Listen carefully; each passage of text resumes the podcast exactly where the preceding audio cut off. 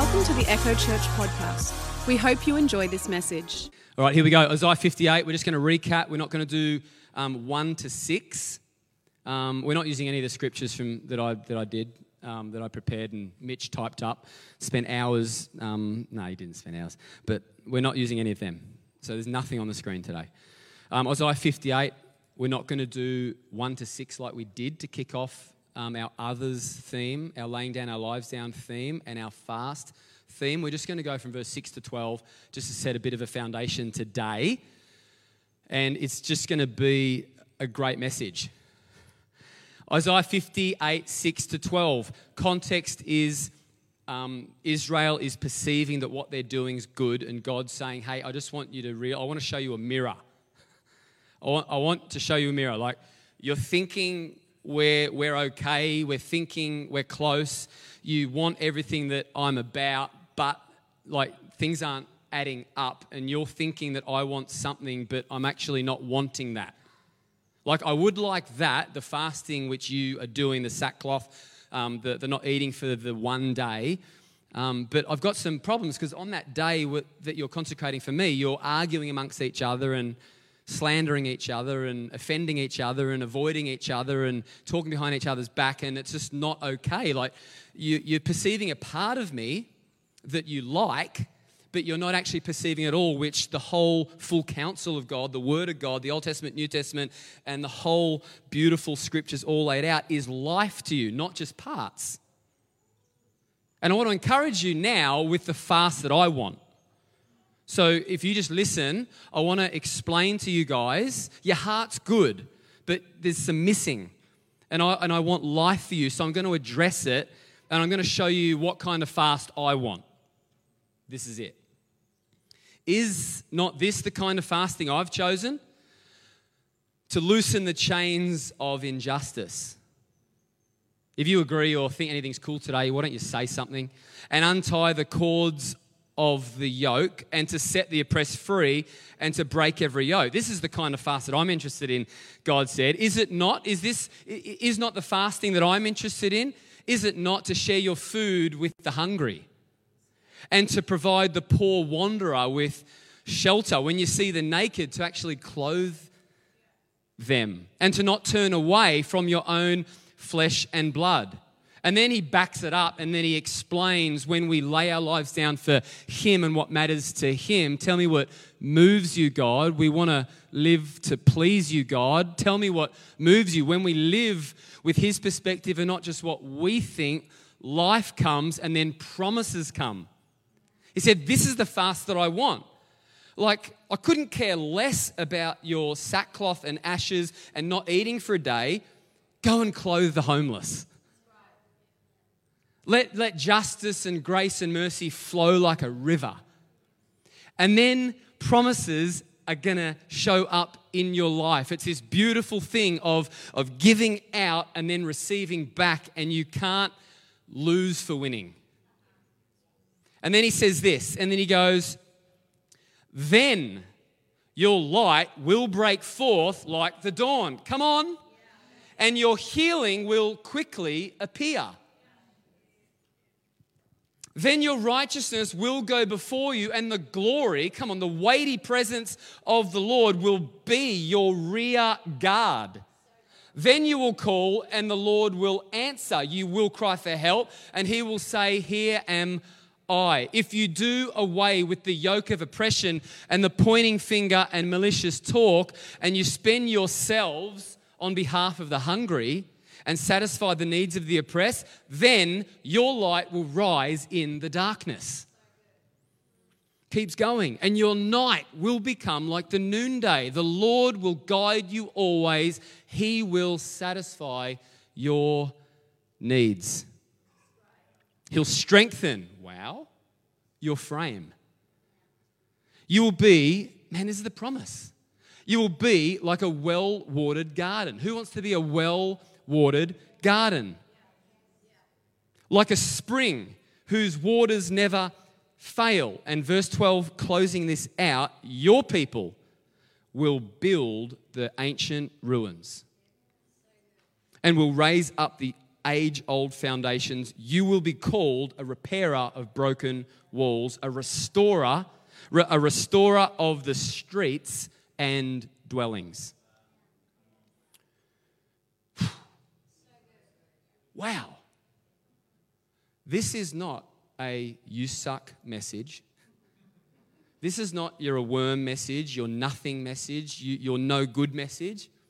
This is a, hey, I made this whole thing up. I made you. Out of my heart, I spoke everything into being, including you. I breathed the breath of life into you. I know everything about you, the way I set up everything. Old Testament and New Testament is that you and I can be close and you can live in abundance and fullness. Abundance and fullness doesn't mean that everything's always perfect, of course. But He is so for us.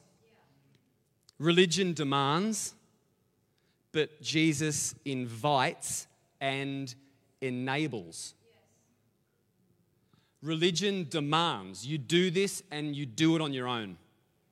But Jesus invites and enables. He gives us the ability which we didn't have before, and we know that that word is grace. But the promises here are incredible, and I love the promise of God, but I, I'm also aware of the responsibility on my part of the promises of God, because all the promises have a part A and a part B. He wants us invited into a part of the promise so that we get to share in the fruit and the outworking of the promise. He wants us to be, be encouraged to acknowledge the promise, to acknowledge Him, to, to, to make some great choices with the aiding and the enabling of the presence of God, and then to watch the promise unfold and then actually walk in it and then have solution and breakthrough for other people. And so the story goes. It's a beautiful, kind, incredible story that He's brought us into. Are you okay? Yeah. He promises for those that give up their life, for Him and for others, life. Yeah. His promises in there, then healing will come quickly. Your light will shine. You'll repair broken cities. I've asked some big questions over February, March.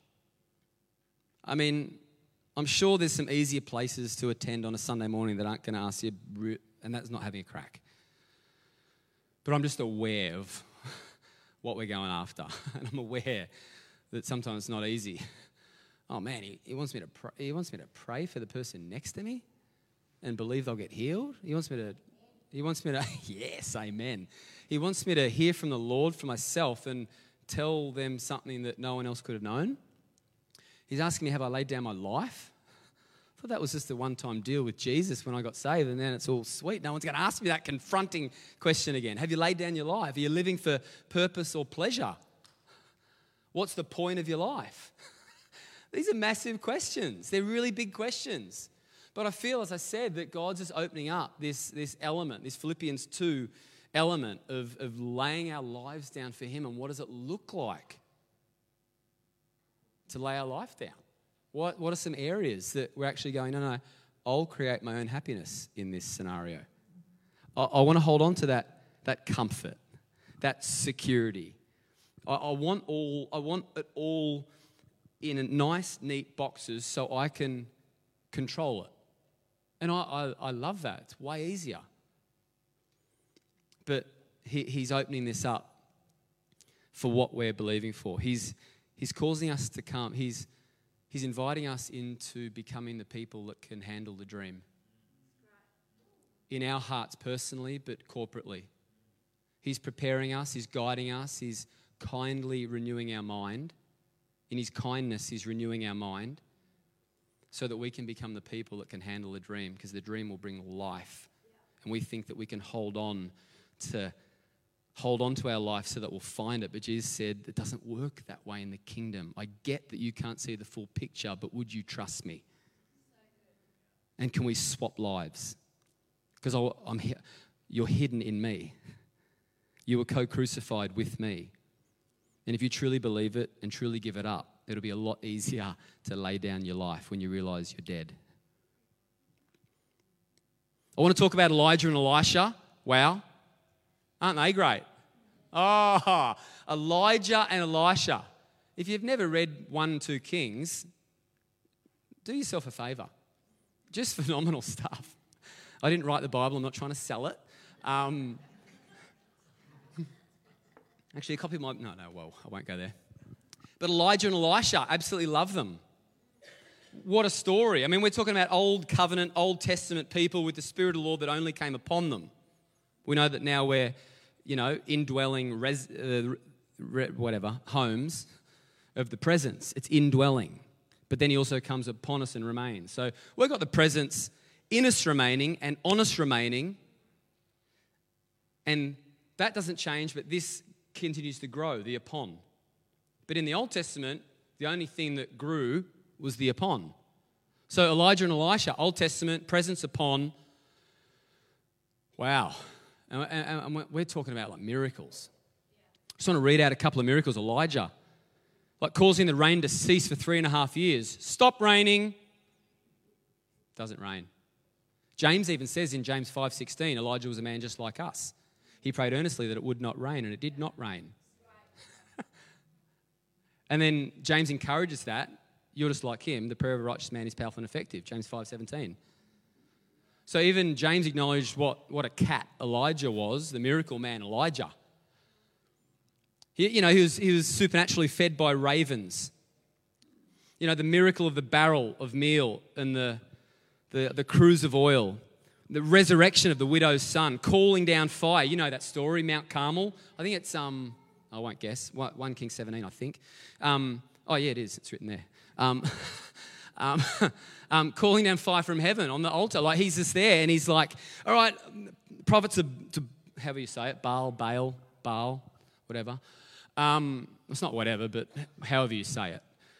And and, and they're, they're, they're in this sort of dance, and, and he's saying, you know, let's call down fire, and whoever consumes, my God's going to consume the sacrifice. And, and he's just there, confident of the miracle-working power of God, and we you know what happens. Um, just prophecies, incredible things. He he tore down the rule and reign of Ahab um, and, and Jezebel, his wife. You know, it was just an incredible, incredible thing. Oversaw that, calling fire down from heaven upon fifty soldiers. I mean, this is obviously pretty intense stuff. Um, but the parting of the Jordan River, wow. Prophecy that Elisha would um, take a double portion, and being caught up in heaven in a whirlwind with horses on fire. I mean, come on. I mean, it's challenging to believe it, isn't it? I mean, you, you can say, yep, I believe every part of the Bible. Yep, I pl- truly believe everything, absolutely everything. I mean, this this cat, Elijah, was a heavenly chariot that was led by fire horses and didn't die but was taken up to heaven. I mean, what's a fire horse? Like, it's it's it's not a real horse. It's a fire horse. Like, you, I mean, I can't even imagine what that would have been like. I mean, this is Elijah. Like, Enoch didn't die. Where's Enoch? Prophesy that over you. Why not? Elijah didn't die, was taken up. And that was been my prayer from a little bit. God, don't let me die. Like, divine health till I die, and just take me. Why can't I pull on promises? Anyway, that's another message for term three. But then we see Elisha. So I, th- I believe about sixteen odd miracles from Elijah that are documented. But then we see Elisha on the scene. Wowee. Oh, Elijah, what a guy. Elisha, oh, far out. Love this guy. Encouraged by this guy. We, we start to... Mm,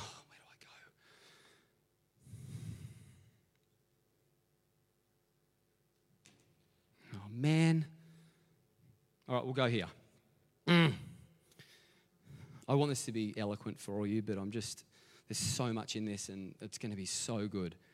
Elisha. There's a powerful scripture, okay? So I'm pausing the, um, so the chariot and fire, the, the fiery horses and the chariot, that's happened. And I'm going to go back to that scene leading up to that, when Elisha takes on um, the mantle of Elijah and receives a double portion and starts just being wild, right? So I want to skip that part, but go to his, just before his first miracle. So he has been anointed and Elijah has gone, and we will come back to that. But for now, let's just look at the first miracle of when he received the double portion of Elijah's spirit, yeah? So there's there's Jehoram, um, there's that king ruling in that day, and the country's a mess. He didn't follow God, evil, things aren't working well. And the, the kingdom, oh, that's funny, kingdom. Um, the, the kingdom, the kingdom and the, the rulers and the overseers are talking and like, we've got to sort something out because things aren't happening well. The land is cursed and it's it's not doing well and we need some help. And then they're talking amongst themselves, who's going to help, who's going to help, who's going to help? And then this is what happens. But Jehoshaphat said, is there not a prophet of the Lord here that we may inquire of the Lord by him? And one of the king of Israel's servants answered and said, yeah, Elisha, the son of Shaphat, is here, who used to pour water on the hands of Elijah. And Elijah went and did, Elisha went and with the presence and power of the Lord decreed, and the whole country's water supply was fixed and made sweet, which brought production and life and, and blessing and abundance to the land. His first miracle. It's interesting that Jesus turned water into wine, but Elisha created bitter water into sweet and caused the nation to prosper.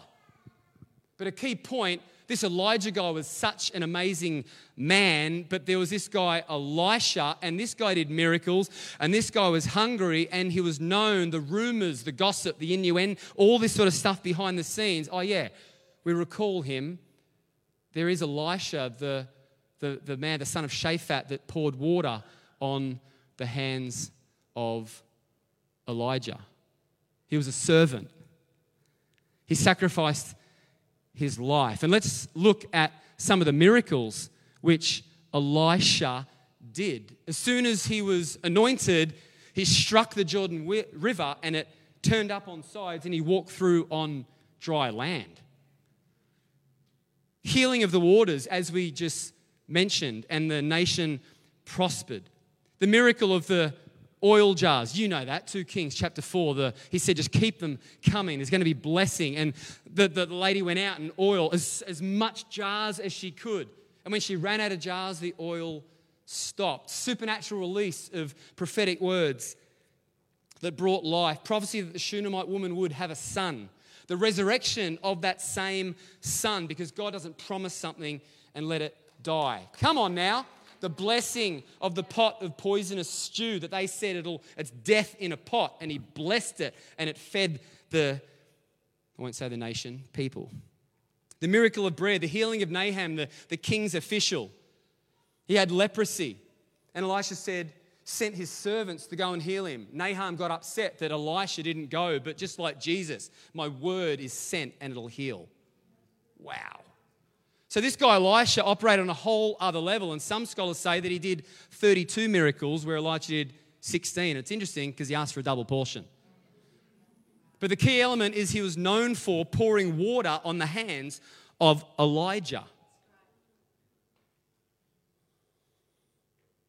Let's back up again to before the fire horses.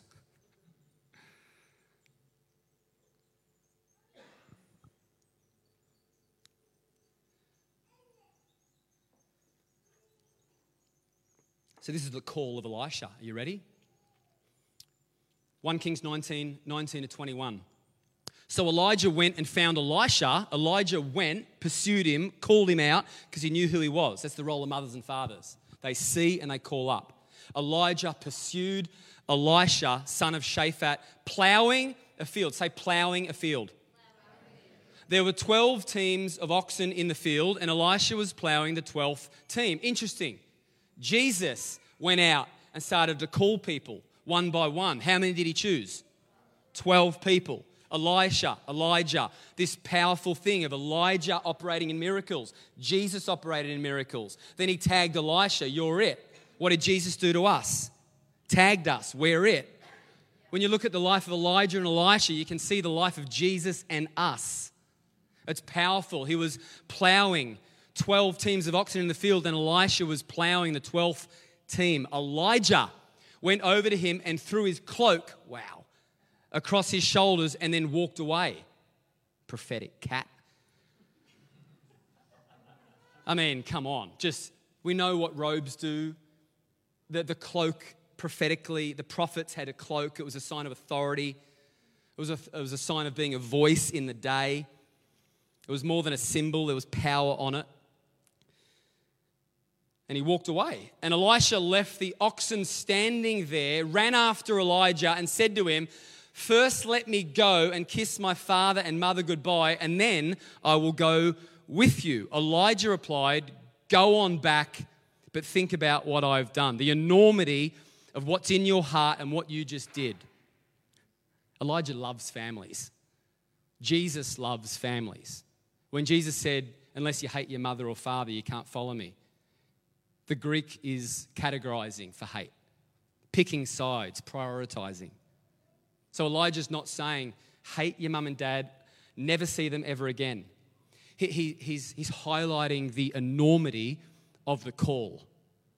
It does not mean, I mean, if anything, kingdom is happening that, that causes um, rifts or tension or conflict or separation of family, it's not God. It's never going to be, be out five nights a week, we're just serving God and your family's suffering. No, no, no, that's not okay. So Jesus and Elijah are both for pro-family. But he's highlighting the enormity of the call of God on each of us. He was highlighting it. He goes, you go back and realize what just happened. Because me throwing my cloak on you and confirming the things that have been put in your heart, this is a life-altering moment for not only you, but for the world.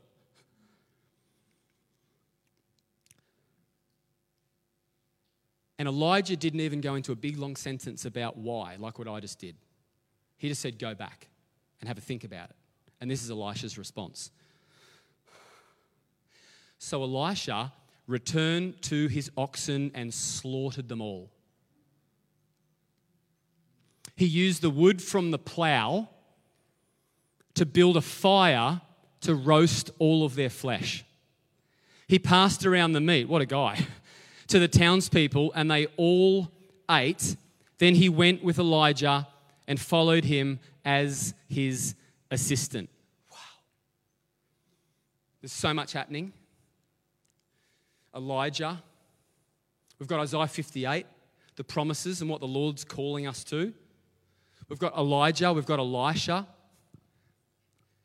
We're, we're, we've been invited in to see the life of Elisha and the servant that he was. That he laid down his life. And we want all the miracles. We want the thirty-two miracles that Elisha did. I mean, Elisha was so soaked and drenched in presence and lived a life of miracles that few Old Testament people even saw, so much so that when Elisha died and was entombed, that they threw a guy dead into the tomb of Elisha, and the guy rose again. Do it again. Come on. I mean, just read that. But then we go, we want the miracles, God. And I'm the same. I want the miracles. I want my shadow to heal people like Peter. Whether it actually happens or it's just the, the hunger in my heart, that, that gives me a great articulation and definition of what I want. But I'm hungry for it. I want to see it. And we celebrate miracles. And we know that Jesus said, and you will do greater works than I, because I go to be with the Father and release presence, which fills the body all the time. And I want the miracles. We want the miracles. We want the miracles. But often I don't, and we don't, actually understand what it takes to become a miracle man, a miracle woman. Salvation is free. Revival costs everything. We want the dream of, I don't want Tootle Road having traffic problems to cause pain for the community. So I say that with the dream of what could happen here. But that means there's twenty people out there guiding cars. Salvation's free. But revival will cost everything. And this is not a message of you just better sacrifice and serve and give up your life and you don't matter. It's not the way the kingdom works. The kingdom of God is righteousness, peace and joy in the Holy Spirit. His kindness draws us in and leads us to change the way that we think about him. Elisha was the epitome of serving and sacrifice. Jesus was the epitome of serving and sacrifice, and both walked in fullness of life. I'm just going to get this table down, and um, I'll call some friends up. Whoa. You know I don't like illustrations, guys, but I felt the Lord all over this, so I'm going to do it. All right? So let's get over the fact that I don't like illustrations, you don't like illustrations, who does? Nah, some people do. Lee does. Um, just wait one second, all right? Just got to not mess this up. All right, so it's okay if they fall.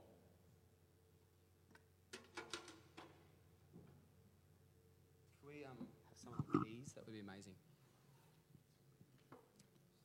So good. So we want the miracles. Like, I, I, I want to live a life that, that pleases him. I want I want him. I love him. I want I want to honor him with my life. I want I want to please him, but I, I know that he's proud of me and he loves me, and I want this life to represent what we have and what he has in mind, because he made the whole thing up. I love him. I And I know you do. And I want the miracles. I want I want to be that person who who clothes the hungry, that that leads the... Oh, cheers. Thank you. I want to be that person that clothes the hungry, that clothes the, the naked, that feeds the hungry. And and I'm like, I've just been challenged. And yesterday, I was playing with Jude.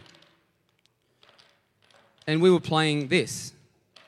And I'm like, this is fun, Jenga. He had no idea the game. It was just build a tower and knock it over. And that's awesome, and that's fun. And I had my sermon all prepared today, so all that came out of this um, over a couple of hours yesterday.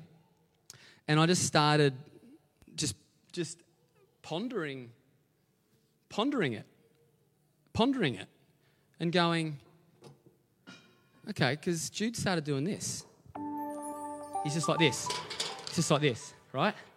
He's like, I'm just filling it all up. And and and as he was doing it, I started to think about God, and God said to me, these are these are like scriptures. He started saying these are like scriptures.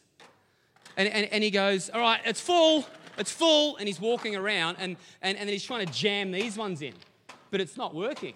And he's getting super upset. Like, I don't know where his frustration comes from. Like, so, you naughty finger. Like, like, just, I don't know where it comes from. Um, no, you come on, you know. It's, we're a beautiful combination that, that produce everything that they are. Um, the theatrics is obviously from Bella's Lee. Um, but he's, like, stuffing them in. And God's saying, this, these are scriptures. This is the full counsel of God, these pieces. The containers, your life. The, the, all these things are scriptures. This is this is scripture. That's um. I'll give you, you know, delight yourself in men. I'll I'll give you the, the desires of your heart. Wow. Those who thung, hunger and thirst for righteousness, you'll be filled. Um, blessing will be your inheritance. You know, you're going to lack nothing. Wow, wow. These are great scriptures. Really encouraging. And he's stuffing them in. And and he's like getting to the point. He's like this. It's not working. because he wants it in. He wants all of those in because it's meant to be in there. That's our life. And all those scriptures that, that are sitting over here aren't in. Why aren't they in? I want to read a scripture, Ephesians five ten. It says, carefully determine what pleases the Lord. If my friends can come up, Aaron and Ken. Carefully determine what pleases the Lord. Jude was frustrated because he saw the container, he saw the picture, he saw how it came out, he saw the design of how it was all meant to work. And then he wanted to put it back together the way that he felt it should be put back together, but he just stuffed it in with hand-selected scriptures, hand-selected timber, and he was stuffing it in and got super frustrated that all the pieces weren't in there and it didn't work properly, and he got to a point of saying, it's just not working. And he was so fired up because he had pieces just sticking out and there was another thir- um, fifteen pieces just sitting there. And God's like, this is what you do. I'm like, oh, please don't say that like that. And then I'm like, oh, sorry, that's what the church does. Yeah, you're, you're meaning the church, not me. You know, it's, no, no, this is what you do. You grab the delight, you, you grab this, you grab the scripture, and you're so frantic and in a hurry, and life can get full on, and we're juggling beach balls under the surface of the water, trying to hold everything down. And when we're filling our life with scriptures, but because we've got so much going on, I just want the good ones. I just want the ones that aren't harsh to me. I just want the ones that I haven't been burnt or hurt by through religion. I want to pause them. I want to talk about the judgment seat of Christ that Paul talks about, that one day I've got, I've got to give an account for my life as a believer. Everything I've ever done wrong, right or wrong, is going to be judged, and he's going to go through the list on that day, face to face with Jesus. I don't want to think about that. It's too hard. So that stays down there. Stays on the pile because I don't want to pick that up and I don't want to put it in my life. But he, he says, carefully determined what pleases the Lord. I don't want to go, I'm fasting, sweet. And in some other areas, it's just a mess, I don't care. I, I don't I don't want to do that. I don't want to perceive I'm doing something right and God going, can I show you a mirror? Because it doesn't feel like you're actually carefully like acknowledging all the scriptures that are meant to bring life to you, that that are meant to be like carefully stacked and read and absorbed. Come on now. I don't really care if it doesn't work. I mean, you get the picture anyway. Um, good on you, Az. See, now I'm just trying to make it work and, and it's not working. Carefully determine what pleases the Lord.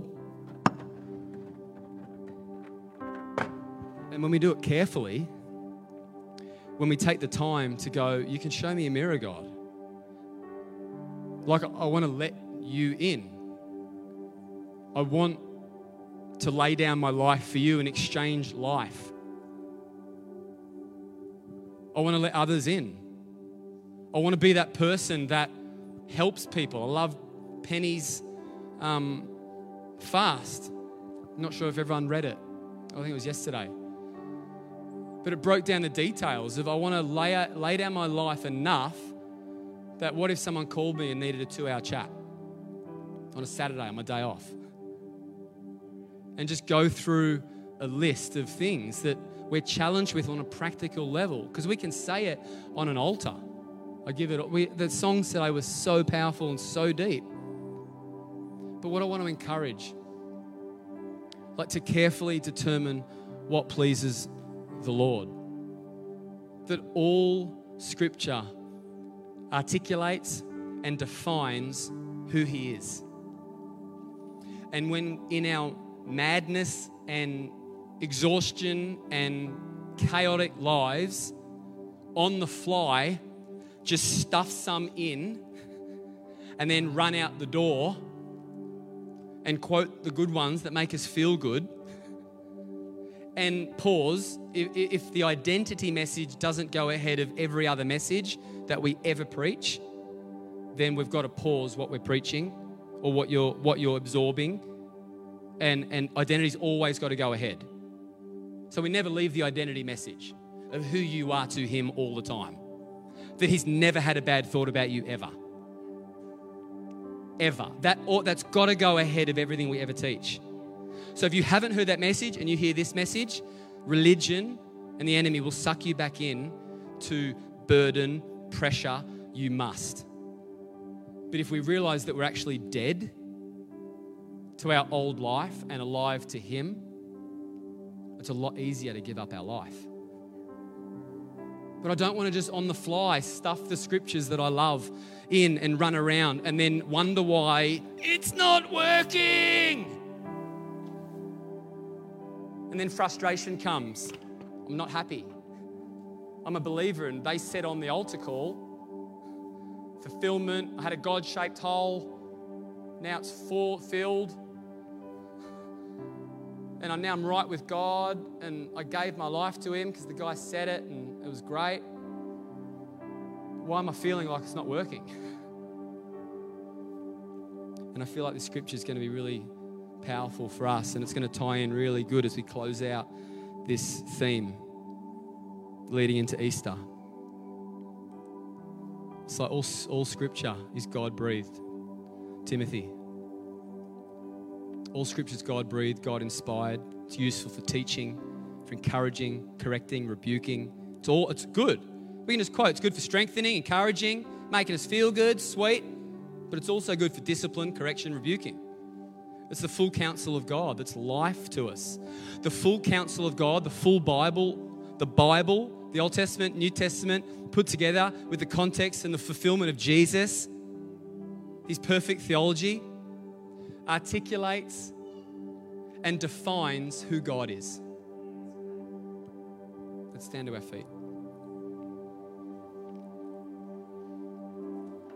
Wow. I thank you for our life. Yeah, I, I thank you, God, that you've highlighted today that we can we can go after the miracles, the, the the the life of extraordinary breakthrough, and just be in kingdom and and signs, wonders, miracles, and and all the stuff. But I thank you, God, that behind the miracle man Jesus, behind Elisha, was a life of sacrifice and serving. We know what you did, Jesus. You humbled yourself, became a man, gave up your divinity to model what we could live like. And verse ten in Philippians says, and because of that, because he humbled himself, God exalted him. Because of Elisha, that he burnt the plow, that he slaughtered the oxen that represented his old life. He killed his old life, and he followed Elijah and didn't let him go until the horses and the chariots came and the mantle came down from heaven and landed on him, and he received the double portion and lived out the call of God. And my question, my last big question for this theme is, have you burnt your plow? Have you laid down your life? Are you living for purpose or pleasure? And the last question is, have you burnt your plow? Because you've got a call of God on your life. And we hear that maybe in a large room or a preacher says it. You've got a call of God on your life. But what the heck does that mean?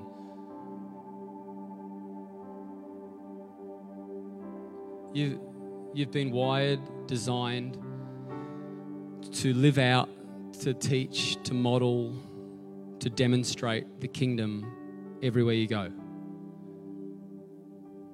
In the workplace, in the doctor's surgery, in the massage place, in business, in the Uber, in the manufacturing plant, in the mechanic shop, in the counseling, in the logistics, in the analytics, in the I T, at home with your kids, at home looking after parents, grandparents, sisters, brothers, mothers, care, church, wherever it is, whatever age you are, you were put on the planet for a purpose, and it's to exchange your life with Him, take up everything that He is, and give it up. Give up your life and model love that He gave to you to everyone around you. So I thank you, God, that today you're doing something special.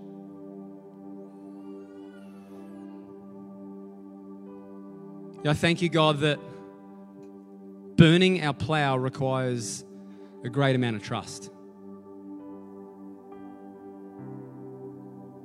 And I thank you, God, that when we do, everything we ever dreamed of comes to pass. And we won't actually say it's not working. Of course, up, down, left, right, swirling all around, even in operating in the call, even seeing the miracles, even seeing the breakthrough. Of course, there's challenges and turmoil and tragedy and loss and pain, but it's not this thing in us that's saying it's not working.